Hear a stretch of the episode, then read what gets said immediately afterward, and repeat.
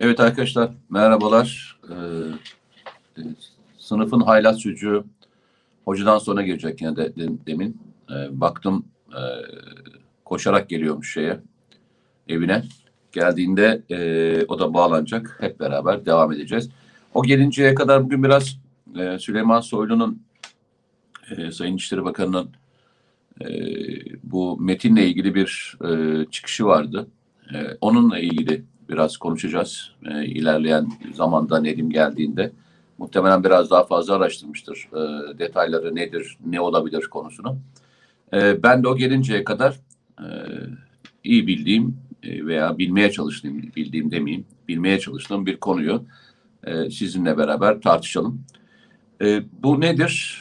E, Ukrayna ve Ukrayna'da yaşanan e, süreçlerin Türkiye'ye etkilerini hep konuştuk. E, tabii bu hep olumsuz etkiler konuşulurken tabii bir taraftan da olumlu etkileri de var. E, bu olumlu etkilerden bir tanesi e, nedir e, diyeceksiniz. Nasıl olabilir yani bir savaşın olumlu etkisi olabilir mi? Eğer tarafsız kalabiliyorsanız, iki tarafa aynı mesafeyi sürdürebiliyorsanız, iki tarafın saygınlığını e, kazanabiliyorsanız, e, dünyada da e, bu saygınlığınızı, diplomasideki gücünüzü, e, askeriyedeki e, gücünüzle beraber pekiştiriyorsunuz ve son dönemde hani ısrarla e, söylenen şey vardı. Türkiye yalnızlaşıyor. Türkiye'nin e, etrafında beraber işbirliği e, yapmıyor insanlar diye ısrarla e, birçok konuda bazıları haklı, bazıları e, fazla ağır eleştiriler olmak kaydıyla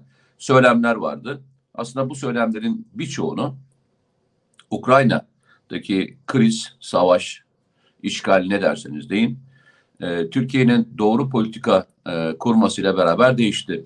Aslında bu biraz daha önce de değişmişti, onu da söyleyeyim size. Türkiye'nin Azerbaycan'a Karabağ Savaşı'nda vermiş olduğu destekle dünyanın birçok ülkesinde e, Türkiye'nin güvenilir bir müttefik olduğu, onunla beraber çalışıldığında e, kaybetme, kaybetmediği bir kez daha ortaya çıktı. E, Libya konusunda bu çok tartışılmıştı. Ay, Libya'da ortada belli değil. Libya satabilir satmaz hikayesi e, sürerken biraz daha geriye giderek bu sefer örneğe Katar'a bakıldı. Katar tam e, belki tehditlerle boğulmaya çalışırken, ablukaya alınmaya çalışırken bu ablukanın içinden çıkan bir ülke vardı. Türkiye ve e, Katar'ı oradan e, çekip çıkarttı. Yani baktığınızda isterseniz tehdit edilin, isterseniz başkentiniz işgal edilmek zorunda kalsın, isterseniz e, işgal edilmiş topraklarınızı kurtarmak için yardım e, isteyin, isterseniz e, barış görüşmelerinde arabulucu olmasını isteyin. Bu bütün misyonlarda Türkiye son dönemde elinden geldiği kadar e, mesafe katlettiğini, katlettiğini veya e, mesafe aldığını düşünüyorum öyle söyleyeyim. E, bunlar da Türkiye'nin tabii ki e, konumunu e, güçlendiriyor. Yani NATO nezdinde güçlenir mi güçlenmez mi hikayesine çok girmeyeceğim. Yani o benim başından beri mesafeli olduğum bir konu. Her zaman da söylerim. Bir ülke müttefik kazanmak istiyorsa ittifakın içerisindeki kendisine e, addedilen görevlerden, verilen görevlerden, pozisyonlardan güç almamalı. Asıl gücünün kendisi olduğunu bilmeli ve buradan müttefik kazanmalı diyordum. Yani asıl e, ülkeye yaptıklarıyla müttefiklik e, payesi verilir. E, duruşunuzla ve e, konuşmalarınızla. Belki bunu en iyi anlatan ülkelerden bir tanesi, belki hatırlarsınız e, sizin için de çok e, dikkat e, çekici konulardan bir tanesidir. Arnavutluk'ta e, Sayın Cumhurbaşkanı ziyareti sırasında Arnavutluk Başbakanı'nın konuşmasını dinlemişsinizdir. Orada deprem sonrası açılan konutlarla ilgili. E, tabii şahıs e, bazında e, marifetler de var. Yani Sayın Cumhurbaşkanı'nın kişiliğinde, e, tutarlılığında, e, sözünün arkasında durmasında, e, risk alabilmesinde gibi e, kendi şahsi özellikleri e, dostluklar kurmasına, e, uluslararası ilişkiler anlamında birçok e, şeyin önünü açması e, konusunda Türkiye'ye çok yarar sağladığını söyleyebiliriz. Ama önemli olan bir tanesi daha var. Kalıcı e, olanlardan bir tanesi de Türkiye Cumhuriyeti Devleti'nin e, itibarını artıran hamleler yapmış olması. Yani e, ister silahlı kuvvetler için söyleyin, isterseniz dış politikası için e, söyleyin. Bugün gelinen nokta 4 sene önce, 5 sene önce işte İsrail'le, e, diğer ülkelerle yaşanan süreçlerin farklı bir versiyonu yaşıyoruz. Peki biraz daha öteye gidelim. Nereye doğru e, evrilebilir? Türkiye başka neleri başarabilir? Yani Ukrayna sorunu çözmek için e, bu kadar adım atarken asıl en büyük sorunlardan e, bir tanesi olan hemen dibimizde yaşanan Suriye sorununu e, çözmekle ilgili e, Suriye'ye daha büyük adımlar atılabilir mi? Yani e, sorunun içindeki gruplarla ki biz biliyoruz görüşülüyor. Yani istihbarat e, savunma bakanlığı ve diğer yetkililer üzerinden e, görüşülüyor. E, büyük bir açılım yapılarak hani büyükelçiliğin açılması, büyükelçinin açılmasından sonra ilişkilerin normalleşerek e, birçok sorunu özellikle PYD sorunu dahil olmak üzere Türkiye'deki sığınmacıların e, geri gönderilmesiyle ilgili, hayatın normalleşmesiyle ilgili hızlıca bir adım atılabilir mi? Açıkçası ben ümitliyim. Yani burada yapılan başarılar, burada yapılan e, güçler e, Türkiye'nin bunu da başarabileceğini muhataplarına ispatlıyor. Yani muhatapları bir şeye girerken artık evet biz Türkiye ile beraber bunu e, buna girersek bunu yapabiliriz diyebiliyorlar. Buradaki sorunun daha fazla büyümesini istemeyecektir ben öyle söyleyeyim. Yani e, Rusya burada yaşadığı e, sorunun arkasından bir Suriye'de e, daha büyük bir belaya, probleme yaşamak istemeyecektir. Tam tersine buranın sorununu çözmek için çaba sarf eden e, bir konumda olması da açıkçası da Rusya'nın da elini güçlendirecektir. O zaman ne diyelim ve ne konuşalım arkadaşlar? İnşallah Suriye konusu Ukrayna kadar e, önemli, belki ondan daha da önemli bir konuyu inşallah hep beraber çözeriz. Yine çoğunuz bana şeyi soruyorsunuz, görüyorum, yazıyorsunuz, YouTube'a da yazıyorsunuz, benim YouTube'uma da yazıyorsunuz. E, konferanslara gittiğimde sorulardan bir tanesi şu, e, Türkiye 2023'e çok hedef koydu diyorsunuz. E, bu hedeflere hedeflerin birçoğunda da Ukrayna'nın da payı vardı. Yani işte Mius diyorsunuz. Kızıl elmayı söylüyorum ben. Hani onun motoru da problem olacak mı? Çünkü Ukrayna'da altyapı, savunma tesisleri e, vuruluyor. Buradan e, nereye gideriz e, sorusunu çok e, sordu arkadaşlar bana. Öncelikle şunu söyleyeyim. E, bu tür projelere girilmeden önce başlangıç itibariyle ilk üretilecek modeller e, konusunda e, zaten bir stokla girilir. Yani elinizde e, onu yapacak kadar e, en az e, üç katı, en az dört katı elinizde bir motor bulunur ve bu motorlar e, marifetiyle işte düşebilir. E, en az birkaç tane yapılır çünkü e, bir tane yapılmaz. Bir tanesi yapıldıktan sonra ikincisi biraz daha farklı bir versiyonu üretilir. O e, yapım e, sırasında en az 3-4 tane bazen çift motorluysa bu 6'ya kadar çıkabilir. E, motor sayısının elinizde olması gerekir. Bu nedenle Kızıl Elma'nın başlangıcında e, olacağını zannetmiyorum. E, ilerleyen dönemde de eğer bir problem çıkarsa muhtemelen e, alınan motorun Türkiye'de üretilmesiyle ilgili. Çünkü e, motorun e, şeylerini biliyorsanız, e, yapılarını biliyorsanız e, ve onunla ilgili lisans haklarını alabiliyorsanız Türkiye aynı motoru çok kısa bir sürede Türkiye'de üretip hemen e, faaliyete geçire, geçirebilecek kadar büyük bir kabiliyete sahip. Yani e, Türkiye için çok zor değil. E, bir problem olacağını zannetmiyorum. E, Atak 2 için de geçerli. Atak 2'de de biliyorsunuz Ukrayna motoru te- tercih edilmişti. O da 2023'te uçurulacak e, gibi iddialı bir cümle kurulmuştu.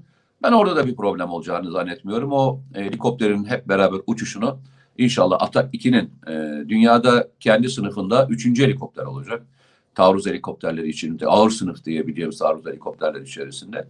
İnşallah onu da hep beraber göreceğiz. Bu arada Nedim geldi e, yazışmaları görüyorum. E, inşallah birkaç dakika içerisinde e, bağlanır.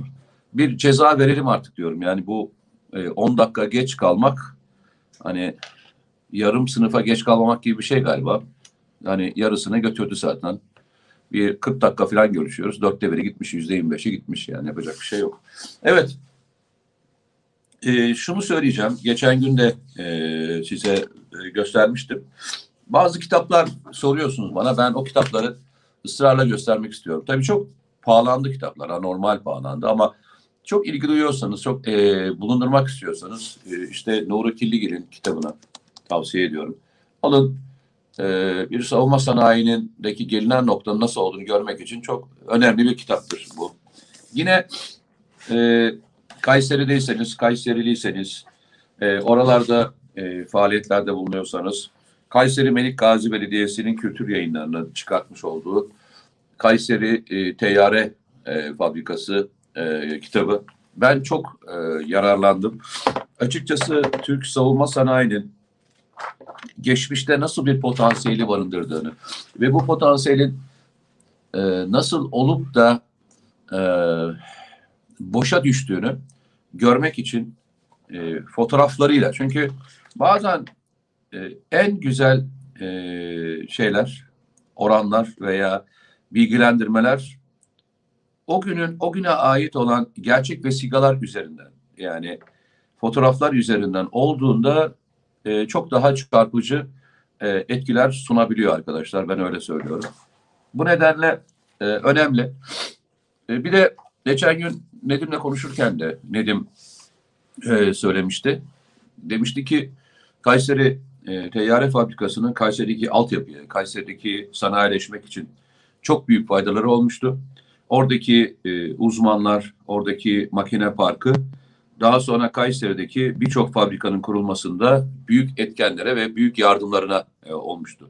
Ben o yüzden sanayileşmek isteyen e, şehirlere en büyük tavsiyelerinden bir tanesi e, kendi şehirlerine çekebilecekleri sanayi, gelişmiş sanayi ürünleri üreten e, tesisleri e, bir şekilde e, alabilmeleri. Yani bunun için çaba sarf ediyor. İşte Konya geçen gün çok güzel bir şey yaptı. Aselsan'ın silah üreten bölümü var biliyorsunuz. E, bu silah üreten e, bölümünün fabrikasına kendileri bir ortaklık kurdular. E, Aselsan'la işbirliği yaptılar. Araziyi, fabrikayı falan hazırlayıp Aselsan'da e, üretim modeliyle gelip Aselsan'la beraber bir ortak e, şirket kurup e, fabrikayı oraya koydular. Bunun muhtemelen büyük bir zaten hani Konya çok ilerlemiş bir yer ama orada elde edecek olan tecrübenin ki Konya'da e, müthiş bir alt tüfeği e, üretim tesisleri var. Buradaki tesislerin başka yerlere dönüşmesine, başka üretim bantlarına daha e, gelişmiş silahların üretebileceği altyapıya doğru gidebileceğini düşünüyorum. Yani bu kitapları okurken e, yalnızca bir savunma sanayi değil, Türkiye'nin teknoloji yolculuğu olarak da okumanızı tavsiye ederim. Nedim Bey her zamanki gibi derse geç kaldınız. Evet haklısınız. Kusura bakmayın. Ama böyle olmuyor. Nedim gerçekten olmuyor. Yani saat 12'de bağlanacağını biliyorsunuz yani lütfen. Evet evet yani gerçekten özür dilerim hepinizden. Ama çok oluyor bak ben sana söyleyeyim. Bir, iki değil. Şeyler e, çok şikayetçi. Veliler, öğretmenler e, çok Tamam. şikayetçi. Müdür çok şikayetçi. Tamam bir daha olmaz. Cengiz Bey şikayetçi. Yani hoşlanmıyor böyle geç gelmeye. Peki tamam bir daha olmaz abi. Lütfen rica ediyoruz yani lütfen. Tamam hocam. Tamam öğretmenim bir daha olmaz. Peki ben seni cezalı olarak bütün konuşmayı sana bırakıyorum. Eyvallah. Ee. Sen şu şeyi araştırmışsındır muhtemelen. Ee, altılı e, masada e, imzalanan daha doğrusu bir e, taslağın daha sonra e, İçişleri Bakanı ben şeyi anlamadım orada mesela. İçişleri Bakanı neyi kastediyor? Bir büyükelçi dediği Türkiye'de büyükelçilik yapmış birisinden mi bahsediyor? Yoksa yabancı bir büyükelçiliğe gönderip orada mı e, yapılıyor? Tam anlamadım ben. Metni bir türlü çözemedim. Sen muhtemelen sormuşsundur, soruşturmuşsundur. Nedir o işin hikayesi? Valla yani e, bir takım şeyler söyleniyor ama yani şey teyit etmeden şimdi e, İçişleri Bakanı'nın bir iddiası var. Bir benim sorum, sorduğum soruya e, hani Hayır, anladın ya mı? şöyle net net bir cevap vermem. Yani veremem. Vermem de e, ta- karşı taraf teyit etmeden. Çünkü sorunun muhatabı ikinci defadır İçişleri Bakanı soruyor ve detaylar da veriyor. e, artık hani bu mutlaka bir yerde sorulur. E, gündeme gelir bu konu. E, gizli kalmaz. Ama tabii e, eğer öyleyse iddia edildiği gibi ise hani e, yani çok şaşırmam. E, yani neden? Çünkü e, o programı e, veya işte o parlamenter sistem, güçlendirilmiş parlamenter sistemin e, içini okuduğunuz zaman zaten kimlerin bu işe taraf olduğunu, kimlerin sessiz kaldığını, e, kimlerin karşı çıktığına baktığınız zaman aşağı yukarı nasıl bir proje e, üzerine yürütüldüğünü anlaşılıyor. Çünkü e, bakın başkanlık sistemi evet e, toplumun önemli bir kısmı bunu anayasa referandumdan geçirdi, e, kabul etti. Ama bugün e, işte Ukrayna-Rusya meselesinde veya savunma sanayinde olduğu gibi bir takım sorunlar yok değil. Bunu zaten başkanlık sistemini kuranlar da belirtiyorlar ve bununla ilgili revizyon çalışmaları da var. Ama e, bu sistemin e, Türkiye için e, bir miktar yani şey bir işlev işlev gördüğünü anlıyoruz. Neden? Şundan dolayı. E, ne olursa olsun geniş bir halk tabanına dayalı bir cumhurbaşkanlığı sistemi e, çok önemli Türkiye için. Artık bu anlaşılıyor.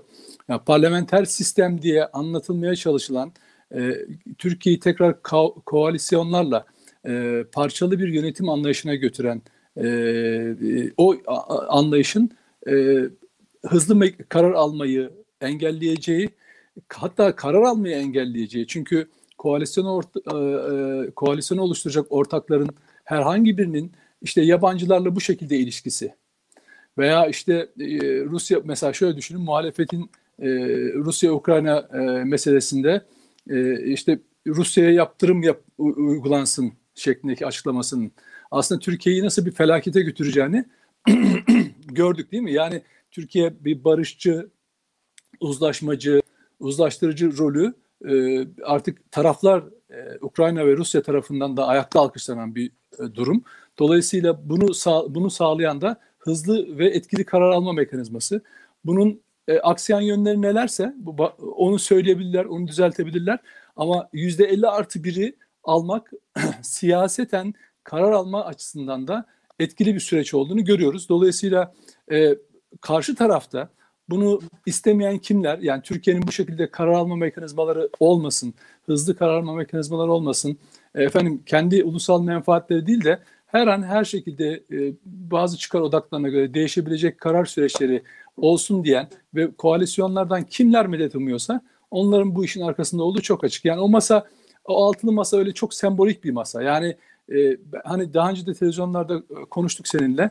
bu Türkiye'de e, ve dünyada olduğu gibi e, küreselcilerle, küreselcilerin e, adamlarıyla kendi ulusal menfaatlerini, milli e, çıkarlarını düşünenler arasında bir çatışma süreçleri yaşıyor. Ve dünyada bu bölgede özellikle bölgemizde bunun çok etkili olduğunu görüyoruz. Ama ben şunu söyleyeyim. E, yani çıkacak isim ya da söylenecek isim eğer doğruysa e, yani bu benim de aldı yani bir iddia üzerine e, bir takım ülke isimlerinden bahsediliyor. Ama e, herkesin duyduğunda çok şaşırmayacağı e, bir ülke e, elçiliği olacaktır diye düşünüyorum ben zaten. E, ben sana şöyle söyleyeyim e, Nedim. E, hiçbir cevap vermemiş olman. E, evet. Hani e, Süleyman Demirel'e sorup e, hiç kimsenin gazetecinin hiç kimseyi cevap vermemesi gibi bir cevap. Şöyle Mete şöyle ben e, yani Süleyman ben bizi Süleyman bekleyen, yani biz gazeteci olarak senden daha açık net. Hayır şunu Mete, söylemeni beklemiyoruz. Yani şunu beklemiyoruz. Yani İngiltere, Almanya, İngiltere, Almanya, Amerika demem. Yok yok öyle beklemiyorum. Hayır öyle beklemiyorum. Hayır. Hayır ben çok basit bir soru sordum. Dedim ki ben şeyi anlamadım dedim. Kafamda şöyle bir şey var. Bir hani diyor ki bir büyük elçini bir büyük elçiye düzeltmeye gönderdin diyor. Hani en son ikinci attı. Hani bunu söyleyince hani büyükelçilik olarak algılamaya edebilirsin. Yani herhangi bir büyükelçi yani Türkiye'de olan bir büyükelçiyi de kastetmiş olabilir. Yani eski büyükelçilik yapmış birisine kastetmiş olabilir. İlla Türk Türk Türk bürokratından bahsediyorsun. Evet, Türk bürokratından o zaman, da bahsediyor. O zaman olabilir. o zaman şunu yani bu Süleyman Soylu'nun gündemine alacağı bir konu değil çünkü bu bu doğal. Yani dersiniz ki biz e, işte uluslararası e, anlamda da anlaşılır, e, dış dengeleri de e, gözeten, Türkiye'nin demokrasisiyle ilgili bazı bir metin hazırladık. Buna da bir de siz de göz atın demesi çok anlaşılabilir bir şey. Bu bunu bunu izah etmek zor değil. Ama ısrarla e, Soylu'nun bunu söylemesi bana bir e, yabancı ülke e, elçiliğinden e, Peki ben elçiliği sana bir olduğuna şey dair sorayım. izlenim veriyor. Yani Peki bana ben öyle sana bir izlenim bir şey veriyor. sorayım. Hani e, senin adına sorayım. E, eğer Sayın Süleyman Soylu'nun kastettiği Türkiye'deki bir bürokrat değil de yabancı bir büyükelçilikse e, bunun yansıması ne olur? Şöyle e, hiçbir şey olmaz. Olmaz mı? Hiçbir şey olmaz. Yani şundan dolayı Hiçbir şey olmayacaksa Süleyman Bey niye e, söylüyor bunu? Ya, O siyasetçidir, söyler, e, bilinsin ister bir şeyleri, siyasi rakibi. Ama ben karşı taraftaki yansımasının e, ne olacağı hakkında fikrimi söylüyorum. Hiçbir şey olmaz çünkü çok şeyi sindirdi bu kitle zaten. Yazarı, çizeri çok şeyi sindirdi. Yani İngiliz Büyükelçiyle İstanbul Büyükşehir Belediye Başkanı'nın yemek yemesini e, savunan Ama şimdi o savunan- çok o- e, ben sana Yok. şöyle söyleyeyim. Yani hani orada e, bir durum yok. Yani orada yanlış bir davranış var. Yani tercih yanlışlığı var. Yani orada ne diyeyim sana e, işte, Ank- işte İstanbul'da kar varken ha, biz orada şunu eleştiremeyiz. Hani ya işte İstanbul Büyükşehir Belediyesi İngiliz Büyükelçisi niye yemek yediği ben eleştirecek halim yok. Yiyebilir. Şey, yani. Mete o, ben o orada şöyle değil. eleştirdiğim bir tek konu Evet. zamanlamaydı. Yok yok Yani- o şöyle. Olayın normal zamanda da eğer partisinin yönetiminden gizleyerek gidilmiş bir yemek e, eğer Uganda büyükelçisiyle olsa e, Somali büyükelçisiyle olsa hiçbir anlamı yok. Ama iç politikayla biz Türkiye'nin iç politikasıyla Türkiye'nin güvenlik politikasıyla çok yakından ilgilenen bir ülkedir İngiltere. İngiltere öyle yabana atılacak değil. Ya Chatham böyle bir konuşmayı Chatham- gizli gizli yapmaya kalksan gidip balıkçıya gitmezsin bak. Ben sana Zaten- söyleyeyim. Orada seninle aynı şeyi düşünmüyorum. Yo yo o balıkçı o gün açık değil, anonim değil. Yani herkesin olduğu bir yer değil. Zaten Ya biz- fark etmez ama herkesin bildiği bir yer orası. Türk Ya İstanbul'daki olabilir. bildiği- Olabilir. Yani Mete olabilir. hayır Mete şunu olabilir. söylüyorum. Hayır ben bu örnekle yani şu andaki yaşanan örnekle o iki örnek arasında e, bir benzeş bulmuyorum. Tam tersine arada uçurum var diye değerlendiriyorum. Yani çünkü birisi e, Türkiye'nin politikalarını Baş- belirleyecek ben- altı siyasi partinin bir metni göndermesi başka bir olay. Bir Ama bunu e, altı parti Büyükşehir. Belediye Başkanı'nın yemek yemesi Ama bunu çok altı, çok farklı bir olay. altı partinin iştirakiyle mi gönderildi yoksa sadece e, Soylu'nun söylediği gibi Kılıçdaroğlu tarafından ya da o ekip tarafından mı gönderildi? Onu nereden biliyoruz? Hayır ben bilmiyorum. Ben de sana E, işte sorular bilmiyoruz işte. soruyorum. Bilmiyoruz yani. Doğru Bana niye ya ta- taraflar yaşıyor. Taraflar bugün siyasette etkili. Gazeteciler önünde arkasında her yerde var. Bence bırakalım e, Ankara'daki gazeteciler işini yapsın. Bakana bunu sorsunlar. Ben bakanın yerine olsam bunu öyle e, sorularla e, bir yere doğru varmaya çalışmaz da oradan cevabı verirdim. E, olur biterdi. Kamuoyu da öğrenmiş olurdu. Yani bu öbür türlü şey gibi oluyor. Psikolojik baskı gibi oluyor. E, karşı tarafta bunun ne var bunda falan diye savunur olur biter. Ya da hatta Kılıçdaroğlu'nun genel üslubu şudur. Bırakın bu işleri. Bunlar boş işler. Asıl ülkedeki bilmem neye bakın der. Olayı savuşturur. Göreceksin buna benzer bir açıklama yapacak zaten. Diyorsun. Hiç- bu- Daha önce de öyle olmadı mı Mete? Yani genelde sıkıştığı zaman bırakın bu işleri falan filan. Önemli olan şudur. Bak millet şöyle böyle falan ondan sonra şeker e, işte buğday falan filan der. Olayı başka bir yere yönlendirir. Yani ve o konunun üzerine durmaz bile. Kılıçdaroğlu'nun genel tavrı budur. Peki. Ee, o zaman e, şu konuyu şöyle gidelim. Ee, biraz daha e, açarak ilerleyelim. Biraz daha götürerek ilerleyelim. Ee, son dönemde e, senin de ısrarla yazdığın bir e, yazı var. E, bunlardan bir tanesi de şu e, hala bugün tweette de çok fazlasıyla paylaşıyorsun. Hı hı. Ee, sokakta yaşayan veya sokakta işte e, bulunan köpeklerin veya e, sokak hayvanlarının sayısının artması ve bunlarla beraber yaşına, yaşayan işte saldırı vakaları. Bu konuyla ilgili yazılar yazmaya başladın. Ee, Evet. Ve e, Twitter'da da bu konuya çok değiniyorsun. Evet. Ee, nedir? Ee, yani çünkü insanlar iki tarafta çok farklı düşünüyor bu konuda. Ee, ama sonuçta da ortada bir e, canlılar var. Ee, yani çözümden e, etkilenecek olan, hiçbir zaman onların hakkını e, onlara soramayacağımız ve onların etkileneceği bir konuda konuşuyoruz. Yani Evet. sokaklardaki yaşayan hayvanlara kimse sormayacak tercihiniz nedir diye. Ee, nasıl bir yere doğru gidiyor bu olay? Mete şöyle, e, şöyle düşünelim. E, bir kızımız, 10 yaşındaki bir kızımız Antalya'da, Serik'te köpeklerden kaçarken yola fırlıyor, kamyonun altında kalıyor, bacağı e, kopuyor e, ve 23 günlük yoğun bakımdan sonra e, hayatını kaybediyor. 10 yaşında. Şimdi herkes otursun düşünsün. Bu bizim kızımız olsa, senin, Aha. benim evladımız olsa. O anda biz ne düşünürüz? Sadece bu empati. Bak her şeyle hayatta empati yapabilirsin. Sadece o babanın, o gözyaşlarını döken Murat Bey'in yerine kendimizi koyalım. Ne yapabilirsin? Hayvanın suçu yok burada. Bakın ben bugünkü yazımda da yazdım. Cengiz Aymatov'un bir kitabından hayvanın suçu yoktur diye bir cümlesi var tamam mı? O raporda bahsettiğim raporda alıntılanmış. Rapor son derece insaflı vicdanlı hazırlanmış. Ve e, ö- ö- öneriler de getiriyor olabildiği kadar cesaretle. E, ama bu konu sadece iktidarın, sadece belediyelerin değil, muhalefetin, STK'ların, hayvanseverlerin ortak üzerine düşünüp mutabık olacağı şekilde çözülmesi gerekiyor. Çünkü sayılar Mete 10 milyonla 15 ve 18 milyon şeklinde tarif ediliyor. Sokakta bulunan köpeklerden bahsediyoruz. Sokak hayvanlarının genelinden bahsetmiyoruz. Bu köpekler çeteleşmiş, işte insanlara saldıran e, bu köpeklerin bir sürü nedeni var. İşte raporda belirtildiği gibi yiyeceğe ulaşmakta zorlanıyorlar saldırganlaşıyorlar. Suya ulaşmakta zorlanıyorlar. Çünkü çöp toplama şekilleri, çöplerden e, yani beslenme şekilleri daralınca sokakta verilen mamalara, mamalarda içindeki neler olduğuna kadar çok ince tartışmalar var. Ama bu tarafta şimdi tartışma şöyle yapılıyor. Ee, hayvan sadece salt hayvanlar açısından bakanlar e, karşı tarafı karşı tarafı hayvan düşmanı ilan ediyor. Öbür taraftan sa- salt e, hayvan yani bu bunun kontrol altına alınmasını, kayıtsız şartsız bir şekilde çözülmesini isteyenler, üzerine tartışmadan, da, da, e, konuşmadan, hayvanların hakları konusunu fazla irdelemeden e, konuşanlar da karşı tarafı iç sever olarak adlandırıyor. Sosyal medyada böyle gidiyor. Ve bunun üzerine bakın troll hesaplarda arkasında kimler olabilir bilmiyorum. Ama öyle ağır şeyler yazılıyor ki.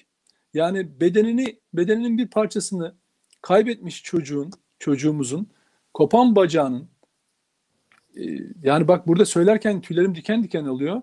E, ziyan olmasın, köpeklere verilsin diyen troll hesaplar var. Bunlar bu bu provokasyon.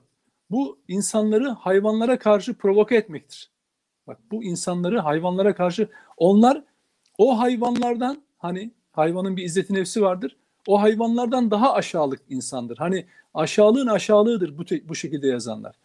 Oturup dolayısıyla bu konuyu çözmek artık toplum olarak bir meselemiz. Neden? Bak e, Temel Karamollaoğlu Saadet Partisi ben onun tweetlerini de e, yazıma konu ettim.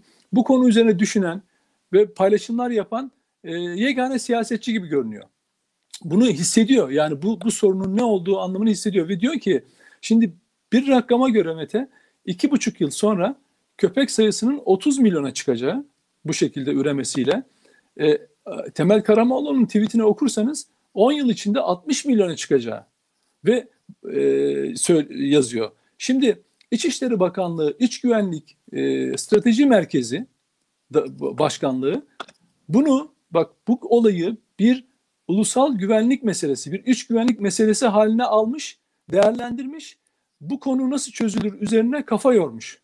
Bir anket yaptırmış, toplumun hayvanlara bakışını e, gözler önüne sermiş ve ortaya çıkan sonuç şu. Çok büyük oranda %80-85 oranında büyük bir hayvan sevgisi var Türk e, milletinin gönlünde. Bunu hem ahlaken hem insanen hem de dinen olarak da kabul ediyor. Ama sokak hayvanların önem, e, önemli bir şekilde sokakta e, bulunmasını, orada yaşamasını istiyor. Ama öbür taraftan bunu bir tehdit olarak da görüyor. En az üçte biri, en az üçte biri tehdit olarak görüyor. Yine üçte biri Mete, hatta yüzde kırka yakın ya kendisi ya bir yakını saldırıya uğramış. Ama buna rağmen hayvan sevgisi canlı tutuyor içinde. Yani ama bunun bir şekilde de çözülmesini istiyor. Örneğin çocuklar büyük risk altında diye be- görüş belirtiyorlar ve diyorlar ki e, yüzde e, şöyle söyleyeyim yüzde 45 el, yani 40'ın üzerinde e, sokakta başıboş hayvanların çocukların oynadığı alanlarda bulunmasını ister misiniz? Hayır istemem diyor. e, yüzde otuzlar civarında sor, bence problem değil diyor. Yani dolayısıyla burada bakın bu işin arkasında bu, bunlarla ilgili sohbet odalarını, yazışmaları takip ederseniz ciddi bir mama lobisinden de bahsediyor. Köpek maması lobisinden de bahsediyor. Bunların bazı grupları, bazı STK'ları finanse ettiğine dair söylemler de var.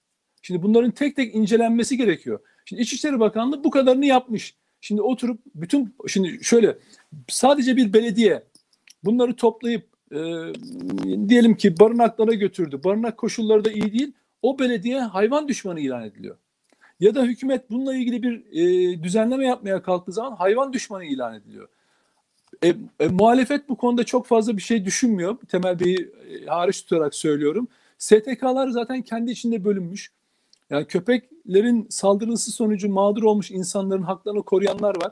Bunlar yasal düzenlemelerin değişmesi gerektiğini, belediyelerin etkili çalışması gerektiğini söylüyor. Çünkü e, soruyorlar yine ankette.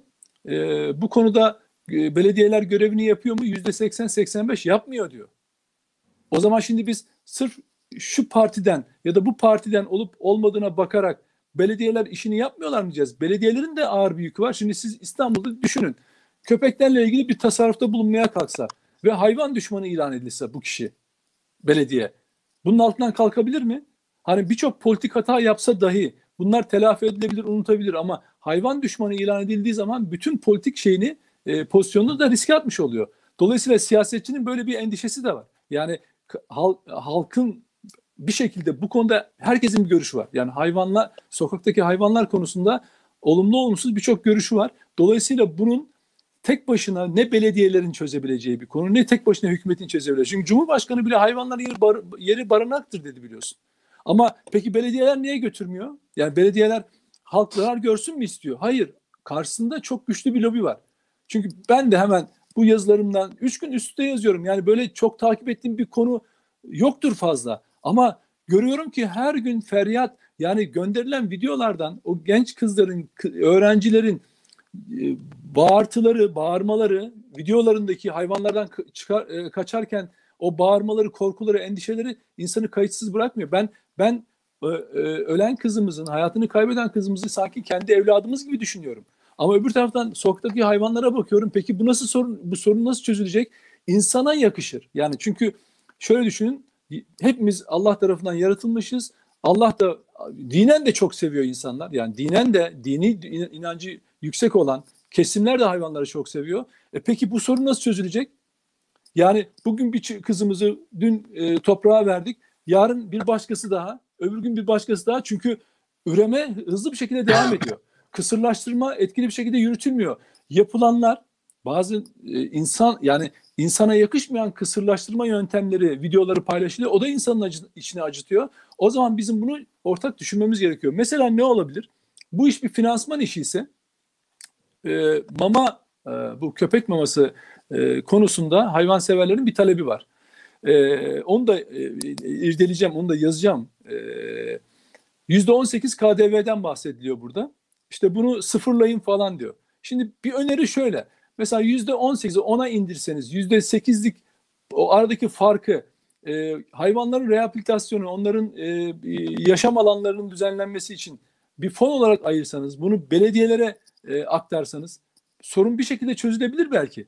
Ama bunun üzerine düşünmek gerekiyor. Nasıl? Karşı tarafı iç sever veya hayvan düşmanı ilan etmeden yapmak gerekiyor bunu. Peki. Ee, inşallah e, doğru yol buluruz. Çünkü maalesef kimsenin kimseyi dinlemediği en büyük tartışma ortamı bu ben öyle söyleyeyim. Tabii tabii. Ama yani, tek ma yani şurada şu var. Bu olay yani her, en, en sert tartışmaları gördüm. Buradaki sert tartışma hiçbir yerde yok. Tabii. Ya çok çok korkunç. Yani arkada bir lobiler var Mete. Yani bu işin arkasında çok ciddi yani mama ithalatından, mama satışlarından e, çok ciddi para kazanan gruplar var. Ve bunların etkili bunlar e, e bazı dernekleri falan finanse ediyorlar. Finanse ediyorlar. Yani buna karşı bunun da irdelenmesi gerekiyor. Bunun da açığa çıkarılması gerekiyor ki biz bilelim. Yoksa öbür türlü gerçekten e, işte bir, bir tane çocuğumuz hatırlayacaksınız. E, çok küçüktü. Yüzü e, parçalandı. E, yüzü parçalandı. Yani şimdi siz çocuğunuzun böyle bir şeye maruz Ama kaldığını sokak düşünün. hayvanı değildi biliyorsun. Biliyorum pitbull'du işte. Yani Hayır, o te- sokak hayvanı değil. Kendi evde Tabii. beslenen bir hayvandı biliyorsun. işte düşün. Onunla ilgili sokak- yasa çıktı biliyorsun. Evet, evet. Ama, Ama- e, ama- diğerleriyle çöz- ilgili Tabii. Şöyle söyleyeyim. e, bu tartışmayı yapanlara e, Avrupa'da neden sokakta bu kadar hayvan yok? Yani öyle başlayalım. Yani Ay- Ay- Avrupa hayvan sever bir e, toplum değil mi? E, çünkü her hayvanın bir kimliği var ve e, hayvanı e, alıp çok kısa bir süre bakıp daha sonra sokağa bırakmıyorsunuz. O hayvan e, sizin evinizin bir parçası. Yapılması gereken işlemler çok net bir şekilde belirlenmiş. E, yani hiç uzatmaya gerek yok. Yani hayvan e, konusunda da eğer çok fazlasıyla çözüm bekliyorsak, çözüm üretmek istiyorsak Avrupa'nın bu konuda çok net olarak e, koyduğu ilkeler var. Onları da e, bir incelesinler insanlar ve oradan çıkacak sonuç muhtemelen Türkiye Yani için de şey mesela bu olur. e, işte İstanbul mesela belgeseller de yapıldı. İşte kedilerle ilgili şey vardır. Şimdi e, bununla ilgili hiçbir tartışma yok mesela. Kedilerle ilgili bir öyle bir e, olay yok. Niye? Çünkü onun e, insanlar içinden yarattığı risk çok fazla değil. Aynı zamanda sokaktaki bu köpekler diğer sokaktaki diğer canlılara, diğer hayvanlara da zarar verebiliyor. Yani bunun he- hani eğer bir canı, can dostumuz dediğimiz hayvanlarımızı eğer biz insana yakışır bir şekilde e, beraber yaşamak istiyorsak sokakta olan köp e, bu sürü halinde olan çeteleşmiş diye tarif edilen e, köpeklerin dışında kalan diğer canlıları da korumamız gerekiyor. Çünkü onlara da zarar veriyorlar. Ve şunu lütfen herkes şunu yapsın. Ee, e, bir hayvana yaklaşırken onun onun onun izzeti nefsini, onun ne bileyim, onun bir canlı olduğunu unutmadan ama bir insana yakışan da bir insanı bir insanı da bir köpek saldırısına uğrayan birini düşündüğünüzde bunu kendi evladınız, kendiniz demiyorum bakın.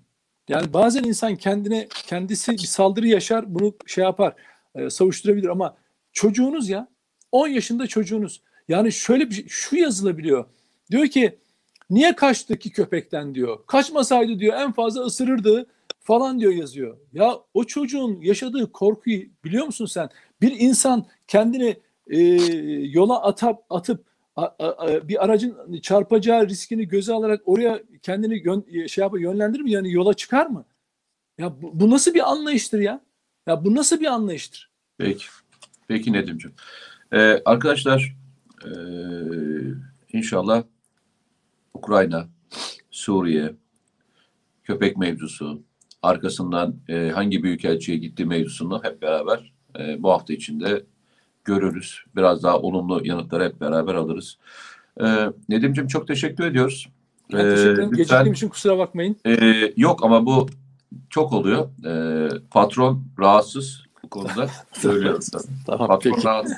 Zamanında gelsin diyor. Tamam peki. Ee, sen bir işçisin unutma. Tamamdır işte. Patronun olduğunu unutma yani. Tamam? Eyvallah. Teşekkür ederim. Kendinize Sağ olun. iyi bakın. Görüşürüz, Kolay gelsin. sağ olun. Sağ olun. Sağ olun.